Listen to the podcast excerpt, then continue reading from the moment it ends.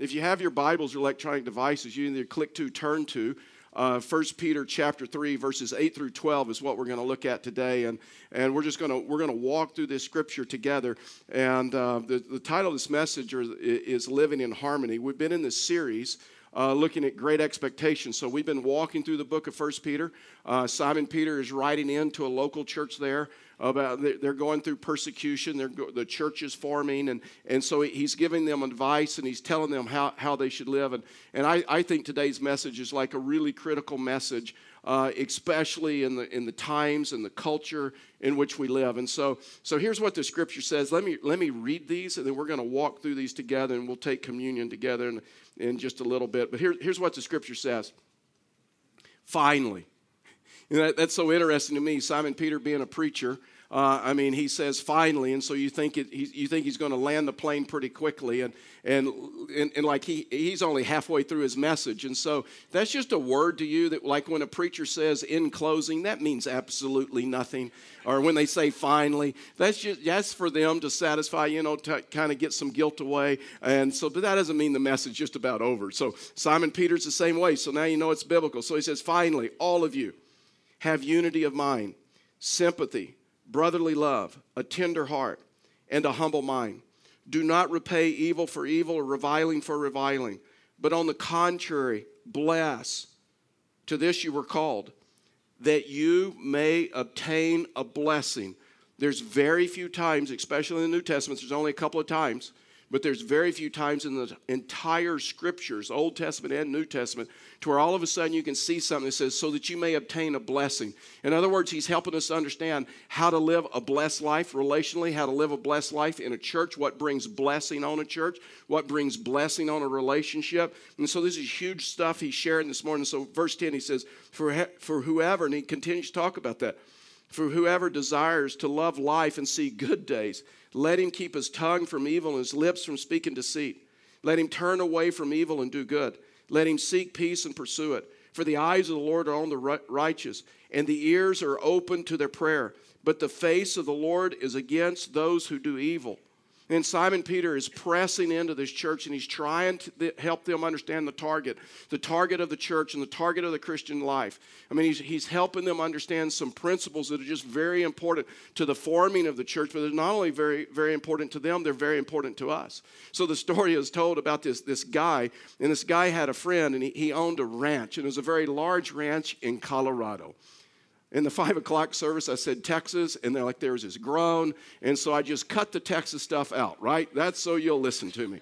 And so he had this he had this very large ranch in Colorado, and he had never gotten to visit his buddy his new ranch. And so so he gets directions. He pulls up to the ranch. He goes in through the front gate. And it's a really large ranch. And so he's driving up this dirt road trying to get to the the house where his buddy lives. And he crossed and went past like three big structures, and, and they were barns. And so as he's passing by these these big barns, he starts noticing something to the first barn. He notices something to the second barn he gets to the third barn and he notices it as well also. And so it was something that was just like common. And so, so what, what he noticed was this. He noticed that on the side of the barn, on the side of each barn, there was a bullseye, and then dead center in the bullseye is like there's this arrow. And so he didn't know his buddy was a marksman. He didn't know he was into archery. And so he found that fascinating. So, so he gets up to the farmhouse. His buddy comes out on the front porch and they begin, you know, they greet each other. They talk back and forth. And, and it was long, it wasn't long until he looked at his buddy and says, Hey, I, I noticed something. I didn't know you were into archery. But I noticed every barn had like this bullseye, and then an arrow is like dead center in, in the bullseye. So how many yards back were you when you pick when did you pick up archery? How did you do that? And he goes, Oh, you don't understand. He said, I shot the arrow into the barn first, and then I drew the bullseye around it. That's how that whole thing worked. That's how that whole thing went down. I just thought it was interesting. And a lot of times we're if we're not careful, we're like that. When we're not living up like the Christian life, that if we're not careful, guess what? We'll, we'll move the target. We'll make the target our target. We'll make the target our target with Scripture, right? Whether it's in the local church, whether it's in relationships, if we begin struggling, we'll reduce Scripture down to where all of a sudden the target of Scripture becomes like, like our target. Instead of letting Scripture set the target for us, for us to understand that. And Simon Peter says this Simon Peter says, when we, when we lower the bar of Scripture, when we try to make our target the target of Scripture instead of the other way around, there's no blessing in that. There's no blessing in that in the local church. There's no blessing in that in the relationships around you, whether it's marriage or whether it's relationships or whether it's the local church. And so Simon Peter begins pressing into this congregation. I mean, it's like horrible times when this church is forming. I mean, politically, I mean, the whole political process is totally against the church. Uh, they couldn't own a building in their time. They, they were being persecuted, they were being martyred. And, and Simon Peter presses into them and says, This is the difference. This is how people will know that you're believers. This is how people will know that you're a Christian church. This is how people will know that you're reflecting Christ. And so, as I was preparing this message, I, I just I had some questions, and, and, and maybe you've had some questions as well, but I, I had some questions about just about our church. And I'm like, well, what about Fellowship of the Rockies? I mean, when, when people visit Fellowship of the Rockies and they step into the lobby for like the first time, what should stand out to them? I mean, what should they see? What types of conversations should they hear like, like, like between us? I mean, how, how do we? How do we reflect Christ in the community, the culture in which God has placed us? Because, see, here's what Simon Peter is saying that's the target, that's the goal is understanding in your life, whether it's in your relationships, whether it's in your marriage, whether it's in the local church, how do we reflect Christ so that people will know that we're His? Just because you call yourself a Christian church doesn't make you a Christian church. Just because an individual say they're a Christian does not make them a Christian. And so what Simon Peter is saying is there's some proof there's some things that happen to prove that we're believers. That's why, that's why Jesus talked about this issue over and over. And when you look at the New Testament, you realize that, that there's this, this there's, there, there's this mark. And so let me do this. Now that we understand kind of the context, let me read these passages just one more time. And then let's just press in and see what God has for us. And this is what he says. He says, Finally, all of you have unity of mind, sympathy, brotherly love, tender heart, a humble mind. Do not, do not repay evil for evil or reviling for reviling. But on the contrary, on the contrary to the world, on the contrary to culture, on the contrary of flesh, bless. For to this you were called, that you may obtain a blessing. Whoever desires to love life and see good days, let him keep his tongue from evil and his lips from speaking deceit. Let him turn away from evil and do good. Let him seek peace and pursue it. For the eyes of the Lord are on the righteous, and the ears are open to their prayer. But the face of the Lord is against those who do evil. Man, when you just read this, this passage, just, just as a cursory read, you realize that the central theme of this passage is this issue of love, this issue of brotherly love. To where you come to the place you understand that we're, we're in a family and we're in this together. We're brothers and sisters in Christ. When you have been born again, when you become a Christian, you are born again into a new family. You're born again into a family where you have brothers and sisters in Christ, and there's like this, there's like this brotherly love. See, it's, it's an issue of community, it's an issue of family. And see, sometimes that's so hard for us because we're Westerners, we're Americans, right? We like, we like isolations, we like independence. You're like, I can fend for myself. I don't, I don't need anyone else. Yet the scripture says something a little bit different to that. It's, a, it's, it's this issue of community. See, that's why Jesus, when he gave us a, a model of prayer, the Lord's Prayer, he didn't teach us to pray like my Father, give me my daily bread. You know what he taught us to pray? Our Father. Our Father. It's community, our Father. Give us, community, give us our daily bread. See, that's why Jesus prayed, one of the last prayers that Jesus prayed, he simply prayed this Lord, make them one, give them this issue of unity. So I want to talk to you about this issue of unity. I want to talk to you about this issue of brotherly love. Whether it's in the local church or it's in the relationships, the, the principles are the same here this morning. And I am praying that God speaks to you exactly where you are, maybe in a deeper way and maybe in a fresh and a new way this morning. So, six attitudes. I know, I know that's a lot of points. That's more points than I normally do. We'll, we'll rush through some of them, but we'll, we'll see what God has for us this morning. So, the first attitude of living in harmony is simply this it's simply sympathy. It's, it's coming to the place to where you live in harmony. See, living in harmony is the bullseye. Living, in harmony is the bullseye of the, of, the, of the Christian life. It's the target of the Christian life. And the first thing he brings up, he says, Well, if you want to live in harmony, sympathy. Watch this in verse 8. It says, Finally, all of you have unity of mind sympathy. There's that word. I just lifted that word right out of Scripture. Before that, he says, have unity of mind. You know what that simply means to me or us, which is easier maybe for us to understand? This issue of harmony. Harmony simply means this being of the same mind. And we listen, we all come from different backgrounds. We all have different cult, comes from different cultures, different personalities, different likes, different dislikes, all of those things. But we make up a family. And when we make up a family, this issue of harmony doesn't mean we give up our personalities, doesn't mean we give up our backgrounds and the cultures that we came out of. It simply means that we adjust ourselves to other people for the unity of the family, for the unity of the body, for the unity of the church. The most powerful thing of Scripture, and we could, we could go this, this from a, from a theological standpoint, all through Scripture, God used things that were unlike, things that were different, put them together to complement one another. It was a powerful word to the community.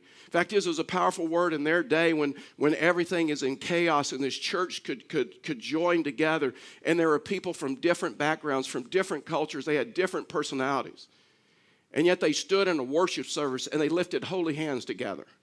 And there was worship together and they worshiped together, where people came into that congregation and they marveled at how they loved one another, how they didn't let all these other things divide them. And then he goes on and he uses this word and he says, So, so let this issue of sympathy be a part of you. And sympathy simply means this to feel with, or it means this it means to have fellow feelings with other people. In other words, to sympathize with someone, it is truly just to understand someone. It's to is to affirm someone else's feelings, is to validate somebody else's feelings. Listen, you don't have to validate their ideas or you don't have to validate their beliefs, but there is something powerful about this, uh, about this issue of sympathy to where someone just understands your feelings. The most dehumanizing thing you and I can do to somebody else is tell them their feelings are wrong. Tell them they do not have a right to feel that way. They do not have a right to think that way. See, that's one of the most dehumanizing things you can do. In relationships in the local church, you don't have to agree with their feelings, but you do have to come to the place to say, you know what? I help me help me to understand see this issue of sympathy it does a couple of things in our life what, what, what people tell us and what scripture tells us all of us listen all of us have a need to be understood God created us that way. Isn't that right? Don't we really have a need, whether you're male or female or whatever? Don't you have a need just for someone, just someone to understand you? And then all of us, all of us have a need for someone to help us understand that, you know what? Our feelings are okay. You ever had someone try to dismiss your feelings? You ever had someone that try to argue about your feelings? Listen, if you've ever gone through a time of suffering, if you've ever gone through a time of hurt or loss or, or a difficult season in your life, that your feelings, right? Your feelings can be all over the map. I mean, you can, you can think all kinds of things. And there's something powerful because a lot of times when you go through that thing, that, that's, that, that process of your life, you're wondering because of your feelings, am I okay? Am I totally losing it here? But it's a powerful thing when you meet someone that has suffered the way you've suffered, hurt the way you've been hurt, go through some of the things that you've gone through, and they look across the table at you and say, You know what? I've, I've had those same feelings. I've struggled with some of those same things. To where we come to the places and where we come to the place. To where we try to understand where people are coming from we understand their background. We understand their temperament. We understand the circumstances which they come out of. The most powerful thing that we can do, I'm telling you, when you come across someone that's going through suffering or someone that's hurt, someone that's been marginalized or struggling with a sin issue or, or some issue in their life, before you try to fix them, understand them. I've sat with people that have struggled through some deep sin issues, some deep suffering, some issues in their life. And when you look across the table, and they'll talk about this, the most powerful thing someone can do for me is when before they try to fix me, they say, Hey, tell me your story. In other words, they try to get to know me first. And tell me your story. Why do you, why do you feel that way? What's going on in your life? What has brought you to this point? What is your hurt? What is your pain? There's something powerful about that. So the local church, what Simon Peter is saying, it starts with this issue not only of human, uh, of of harmony, but it starts with this issue of sympathy. Guess what? People are not our projects. We don't really change them. You know who changes them? God changes them. And we enter into this space when we learn to have sympathy for people. Second thing is this is just commitment. To where all of a sudden we realize that guess what? We're in this together. We're on the same team. We're, we're in a family and we, we have this commitment. Here, here's what the scripture says, verse 8 it says, Finally, all of you have unity of mind, sympathy, brotherly love. That's where the word commitment comes out of. It's this, it's this family kind of love, it's this brotherly kind of love, a tender heart and a humble mind. This brotherly kind of love is just this, this issue of commitment that guess what? We're, we're on the same team. Guess what? We're in this commitment. We're on the same team. We're in this together. Uh, we, we work to complement one another.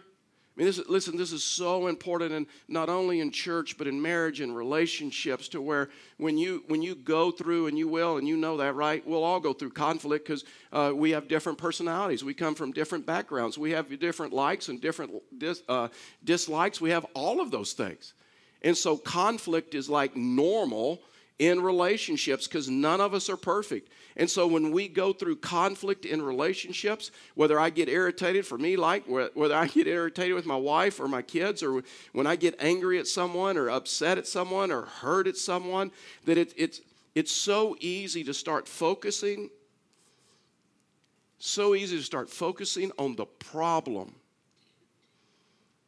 and not the value of the relationship.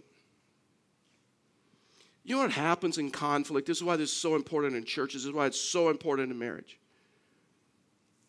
You know what happens in conflict? And we forget the value of the relationship. We start seeing the other person not as a not as a brother or sister in Christ, not as a family member. You know what we start seeing? We start seeing them as the enemy. And we start seeing them as an enemy, we forget the value of the relationship. See, see, commitment simply says this commitment says we're in this together. Commitment says, you know what? Let's quit, well, let's quit attacking each other. Let's attack the problem together. Instead of trying to fix blame, how about this? How about we fix the problem? How about we just come to the place and understand the value of the relationship, the value of being in community together, and together we walk together because guess what? We're, we're on the same team. I'm not going to walk away. We're going to hang in there together. Romans 12 10 simply says this it says, Love one another with brotherly affection. There's that word commitment again. Outdo one another in showing honor. It doesn't, listen, it doesn't mean we agree on everything. We're different people. We don't, listen, we do not, to be in community together, we don't have to agree on everything. We have to agree on like the essentials of the faith. But a lot of times, you know what happens in churches and you know what happens in relationships? We forget the essentials and we, you know we argue over? We argue over the secondary issues. We argue over the non essentials. That's why Paul says, hey, do not argue over the disputable matters of Scripture, because why? That will divide you. And so, this issue of commitment is a huge thing for us to understand. The third thing, what, what, what Simon Peter was saying about this issue of harmony, was this compassion. He's just pressing into them and say, not only should you have sympathy, not only should you have commitment, but you also have to have this issue of compassion. You have to have compassion for one another. Verse 8 again, he says, finally, all of you have unity of mind, sympathy, brotherly love. Here's the word. This is where compassion comes out of a tender heart and a humble mind. Tender heart, tender heart simply means this feel what people are, are going through when you and I mature in our faith is when, is when people are no longer projects to be changed, to be molded into our image, to where people become someone that we, we care about. We care about what they're going through. We care about their story. We care about how they, how they got to this place in life.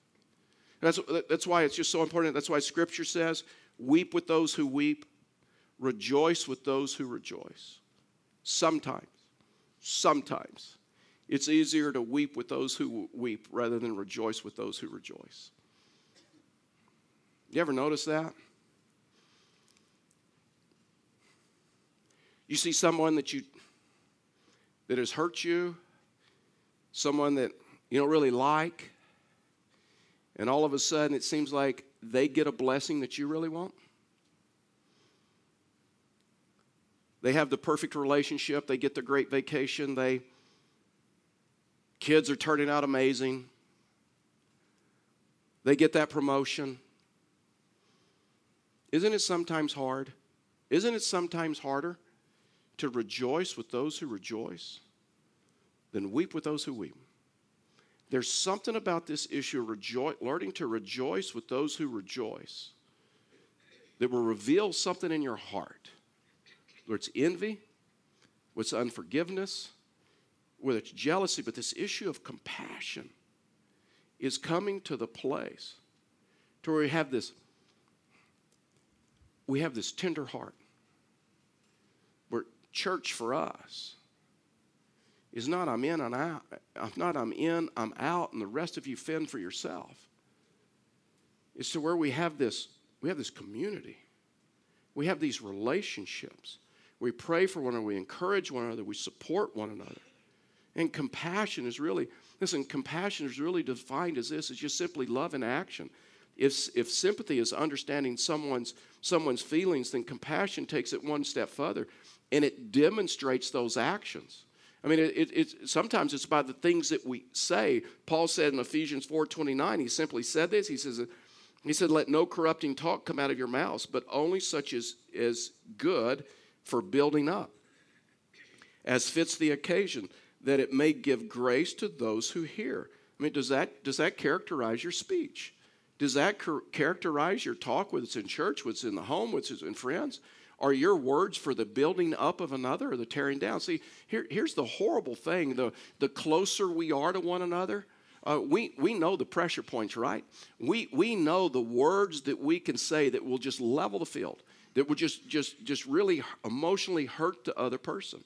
Maturity in life is when we come to the place to where all of a sudden we can, we can control our tongue, we can control the same things that we say, and we come to the place to where our words are the, for, for the building up of another. Here, here's the first, fourth word. The fourth word is simply this, is humility. It's this word humility. 1 Peter 3 8 says, Finally, all of you have unity of mind, sympathy, brotherly love, a tender heart, and then here's the word, and a humble mind. Uh, Proverbs 28 13 says this it says, Whoever conceals his transgressions will not prosper, but he confesses and forsakes them will obtain mercy. 1 Corinthians 13, you know, the famous love passage simply says this love, love, love is not proud.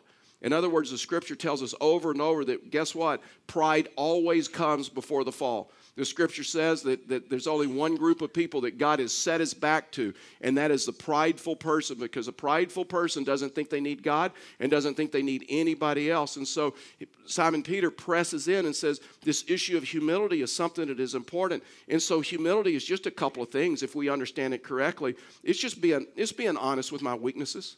It's being honest with my strengths. It's being honest with my weaknesses. It's being honest with my limitations. Listen, every one of us has limitations. That's why we need the church. That's why we need relationships. That's why we need people with different backgrounds than us, that different personalities than us. That's why we need one another. So, so if you're going to walk humbly, there's, there's three phrases, and I'm telling you that you need to use in language. And these three phrases are, are, are, sometimes not easy to use, right? And so let me, let me give them to you really quickly. When you walk in, in humility, then you're able to say, I need your help. That's hard for us, right? That's hard for us, especially when we're independent, especially when we think, when, when we think you know what, um, I, I can do it all or I'm supposed to do it all. And the, and the scripture says that we need to come to the place that understand that, you know what, I, I, I need your help. I mean, the scripture says this just real quickly. It says that we bear one another's burdens as if they were our own. How can your spouse bear your burden if you've never told them? How can someone in church, right? In a community, whether it's a life group, whether it's a church, how can they bear your burden if you've never come to the place to say, you know what? I need your help. I need your help. Tuesday, uh, Karen and I are going to uh, celebrate like 36 years of marriage, and uh, and she's the hero in this story, and so uh, I promise you. I don't know the, how many years we were married before I finally came to this point. It was just hard for me, how I was raised and some of my background and some other things. When I finally turned to her and says, I need your help. I need your help in this area. It's a crazy thing. It's just maybe it's how men think. I don't know. I honestly thought it would cause her to love me less because she'd see me as inadequate or not a good leader. You know what I found? It's just weird to me. It caused her to love me more. When I became vulnerable and opened up some things and says, "Hey, I just I just I just need your help. I just need your help." Another phrase that, that we use is not only is not only I, I need your help, but I was wrong. These words, right? I was wrong. That phrase, that can stick in your throat like dry breath. Uh, right? It, it, sometimes it can just be hard to get out. I mean, or, or, it can be like eating something that you don't like. You've ever eaten something you don't like and it seems to like swell in your mouth to where it's hard to swallow? That happened to me in Lima, Peru. We go into this restaurant and we're doing missions over there. And so as we walk into this restaurant, and I use the term loosely restaurant with this place, and so we walk in, and walking into the restroom on a uh, restaurant on the outside, on the outside was a bucket of, of, of, of guinea pigs live. I mean, they're just kind of crawling around. So that's interesting. Go in and realize the special on the, minute, on the menu was guinea pig. I go, well, at least we know it's fresh. And so, but you know what? When you get guinea pig on a stick, it is, it is, you know what? I took a first bite and it, it was, honestly, it was hard to get down. It like, it, it like expanding. So these words, I was wrong, can do that in life. Uh, Proverbs 13, 10, sorry, I know it's before lunch. I guess you won't eat now. Proverbs 13 10 says, Pride leads to conflict. But those who take advice, then they're wise. Here's another one. I, not only I was wrong, but my bad. Will you forgive me? Will you forgive me? I mean, it's genuine, just, genuinely asking, my bad, I was wrong, I need your help, would you just forgive me? And I, I never want to do this again. That leads us to the fifth quality of this issue of, of, of, of living out a harmony is this, this issue of forgiveness. I mean, Simon Peter writes in verse 9, he says, Do not repay evil for evil, reviling for reviling, but on the contrary, bless, for this you were, were called that you may obtain a blessing just real quickly, and I mean, he's talking about this theology and he's talking about this thing of, of mercy. Mercy is just simply this it's giving more kindness than justice demands. And when, when you and I, listen, when you and I are hurt deeply, it creates a lot of emotional energy inside of us, right? We, we can get pretty stirred up. And so I can either use that emotional energy for retaliation, evil for evil, reviling for reviling, I can stick it to them real good and try to make them pay, or I can use this energy for, for resolution. And this, this verse talks about this issue of not paying, of, paying back, uh, uh, not paying back a curse with a curse, but a curse with a blessing. And so the way that, the way that we pay back a curse with a blessing a lot of times is we watch the words that we say. Here, here, here's, here's what I've learned, and here's what I'm still learning is that when I, when I, when I go through those periods in life and someone hurts me, uh, someone betrays me, someone hurts me, and I walk through that painful period. And, and you know what? I've, I've just learned with the Lord to be vulnerable and to be honest with Him as well. He already knows, right? and say, God, right now, you know what? The last thing I want to do is give mercy. The last thing I want to do is, is pay back curse with a, with a blessing. I mean, honestly, Lord, what I'd really like to do, I'd like to smack them upside the head. I'd like to throw something. I'd like to storm out of the room. I would like, I'd like to use some, uh, some inflammatory words. But God, I, I need to remember your ways are not my ways, and I don't understand it. Fact is, here, here's what he said. Uh, this is what Paul wrote in Colossians 3.13. He says, bearing with one another, and if one has a complaint against another, forgiving each other, as the Lord has forgiven you, so you almost you you also must forgive. And there are times, I'm just telling you, you know this, there are times when mercy seems impossible. The closer we are in relationships, we know the words that we can use that can wound somebody deeply and settle the score. So many times I remember in these situations, or the Lord reminds me the Lord says, Charlie, I will never ask you to forgive someone more than I have already forgiven you. I'll never ask you to do that. Scripture says love keeps no records of wrong. Man, there are some of you. It's not like you have records of wrong. It's like you have a it's like you have a closet. It's like you have a metal storeroom of every wrong someone has committed against you. And you've cataloged it, you've categorized it, you've named it, and you, you, you've, you've sectioned it off to where you can pull it up at a moment's notice and remind someone where they've hurt you and wronged you.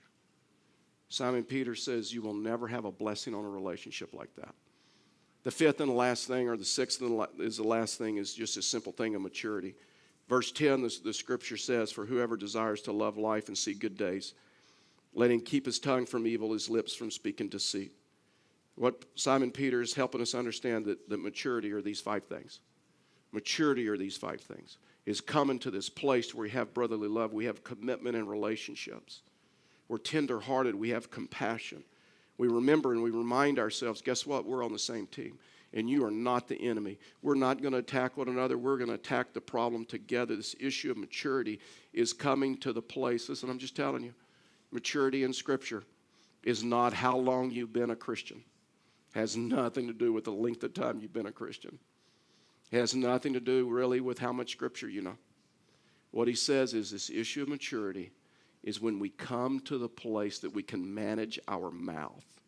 We can manage the words that we say we manage our tongue and how we talk with each other. Proverbs 12 18 says, There is one who, whose rash words are like a sword that just thrust.